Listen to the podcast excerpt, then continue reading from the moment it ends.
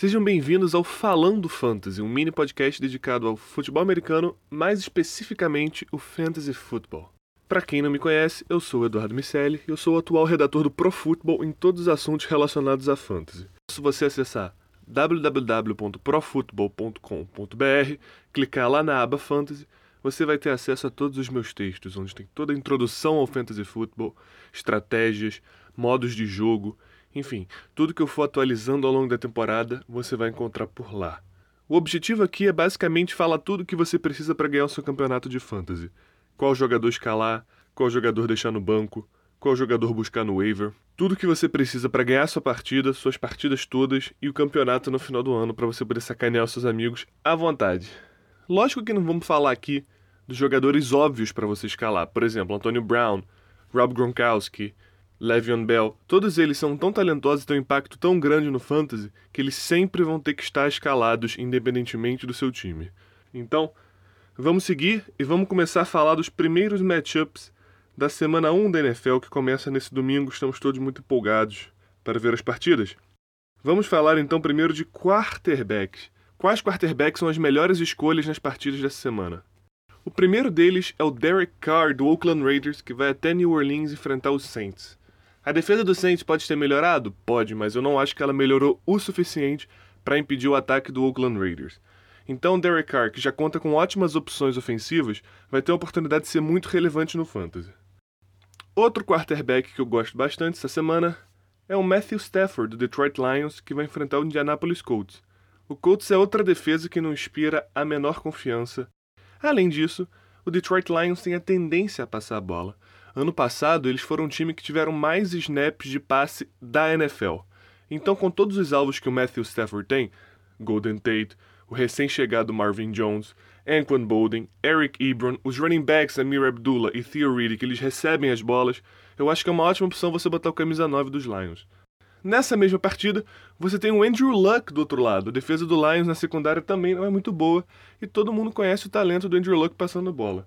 Ele tem o T.Y. Hilton, Dante Moncrief, Philip Dorsett, são alvos talentosos, são bons valores no fantasy, todos eles. Então, Andrew Luck, pode colocar, vai tranquilo, vai botar lá dentro e pontuar. Outro quarterback que eu gosto bastante essa semana é o Tyra Taylor, do Buffalo Bills, que vai enfrentar o Baltimore Ravens. Eu sei que historicamente a defesa do Ravens bota medo, que todo mundo tinha medo do Ed Reed, na secundária, só que ano passado a defesa não foi tão bem. O Tyler Taylor mostrou que consegue ser um bom passador, mostrou que consegue correr com a bola. Ele é uma dupla ameaça e ele tem um dos melhores recebedores da NFL à sua disposição, que é o Sammy Watkins. Então você pode botar o Tyler Taylor contra o Baltimore Ravens, que ele também vai tranquilo. Ainda falando em quarterbacks, vamos falar de quarterbacks de uma forma negativa. Eu vou dar dois nomes aqui de quarterbacks que eu não escalaria essa semana, porque o matchup não é muito bom.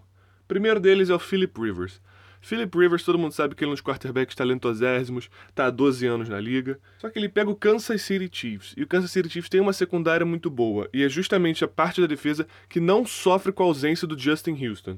A secundária vai continuar forte. O Eric Berry é um dos melhores safeties da NFL.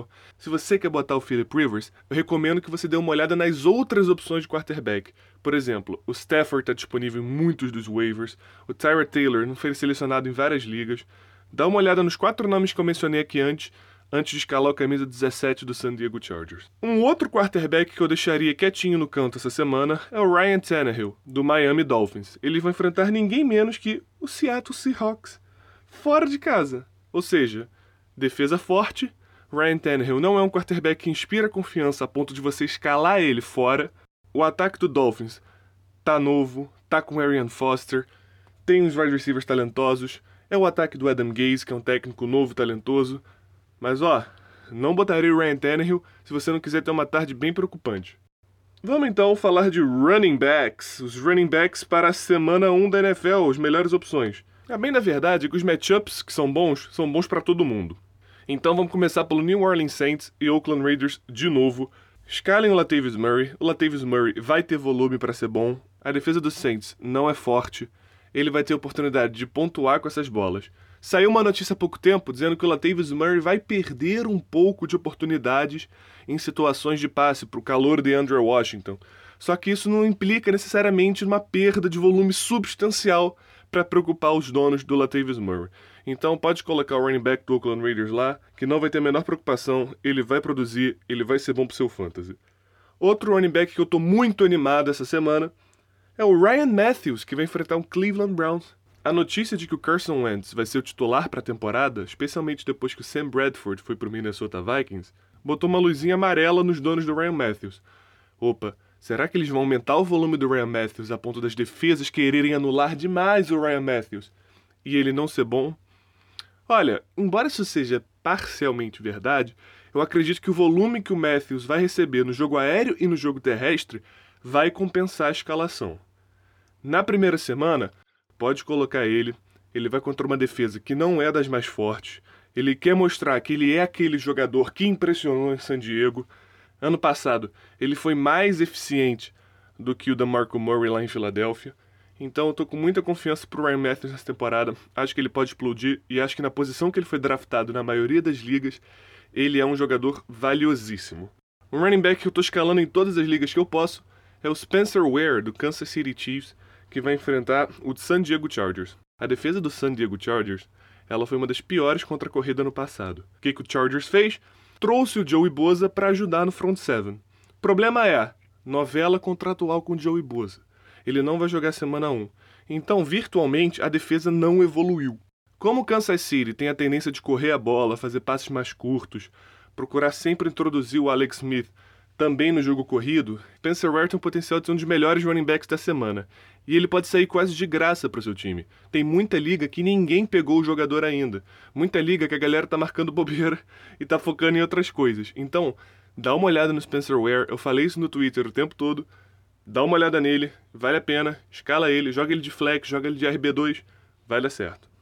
Outro matchup que eu gosto, mas eu não consigo recomendar com tanta com tanta ênfase, é o do Atlanta Falcons contra o Tampa Bay Buccaneers. O Doug Martin, running back dos Bucks, teve uma temporada excelente em 2015. Ele tem finalmente um quarterback para dividir a carga do ataque. Ele renovou o contrato. Ele quer dar cabeçada em linebacker. Tenho fé que ele vai ter uma boa partida. Eu acredito que ele vai ser bom esse ano. Agora, ele teve dois anos de fantasy maravilhosos e dois anos muito ruins de produção. Então, mediria minhas expectativas, mas eu acho que ele vai ter um bom ano em 2016. Falando em running backs que eu não escalaria essa semana, estão dois running backs que eu tenho em várias das minhas ligas e que eu tô com muita esperança para esse ano. O primeiro deles é o Jeremy Hill, que vai enfrentar o New York Jets.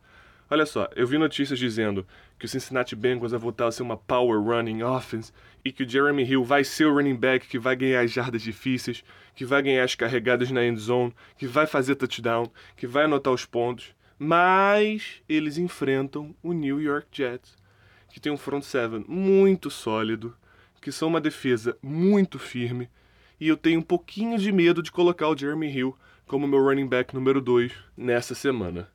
Talvez valha ele como flex, só que eu não faria isso. O outro running back é o Melvin Gordon do San Diego Chargers. Ano passado ele sequer fez um touchdown na temporada de calor dele. Na pré-temporada, o Melvin Gordon mostrou que ele melhorou, que ele está mais firme, que ele está correndo bem, mas mesmo assim é o Kansas City Chiefs. É uma defesa que não cede muito touchdowns pelo chão. E eu gostaria de também, então, recomendar que vocês segurassem o Melvin Gordon no banco por enquanto. Se vocês puderem, bota outra pessoa lá e vê o que acontece. O último running back para não escalar, Arian Foster do Miami Dolphins. Todo mundo está empolgado com a volta dele de lesão. Running back de 30 anos, talentoso, fez a vida de muitos donos de fantasy. Só que ele vai enfrentar o Seattle Seahawks. E eu não escalaria meu running back número 1 um contra o Seattle Seahawks fora de casa. Então, segura a empolgação no Arian Foster, procura uma opção melhor antes de colocar o veterano lá dentro e sofrer com os poucos pontos que ele possivelmente vai fazer. Vamos falar de wide receivers? Wide receivers para a semana 1 da NFL. Voltando de novo aos matchups, vamos falar do Amari Cooper, do Oakland Raiders contra o New Orleans Saints. Já falei todos os argumentos contra a defesa dos Saints. É uma defesa que é um brinde para jogadores de fantasy. Então, se você tem Amari Cooper e Michael Crabtree, excelentes escolhas para sua semana. Voltando também aos jogos que eu já mencionei.